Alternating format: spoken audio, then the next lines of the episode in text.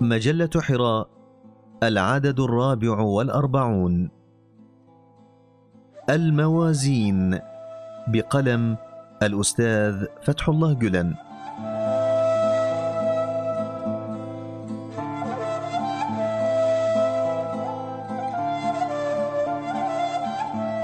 أخطر أعدائك نفسك التي بين جنبيك.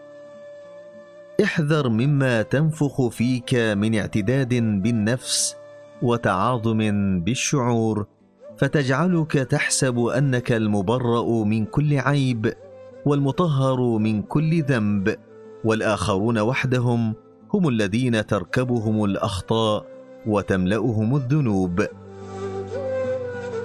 لا تعتذر لنفسك ولكن جد العذر للآخرين. لا تصح قراراتك ما لم تكن صاحب منطق. ولا منطق بغير عقل ولا عقل بلا علم وعرفان.